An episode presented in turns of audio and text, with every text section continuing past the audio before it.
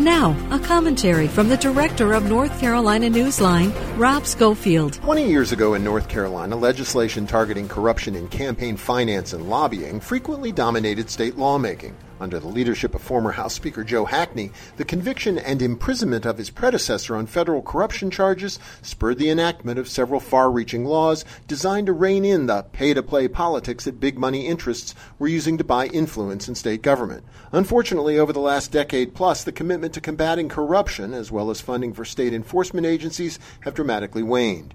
Indeed, as veteran election watchdog Bob Hall documented in a pair of recent columns for NC Newsline, all sorts of corruption have become rampant, whether it's politicians funding their real estate deals and lifestyles with campaign contributions, big dark money PACs buying elections, or lobbyists funneling banned campaign contributions through their spouses. The bottom line the current situation is unacceptable.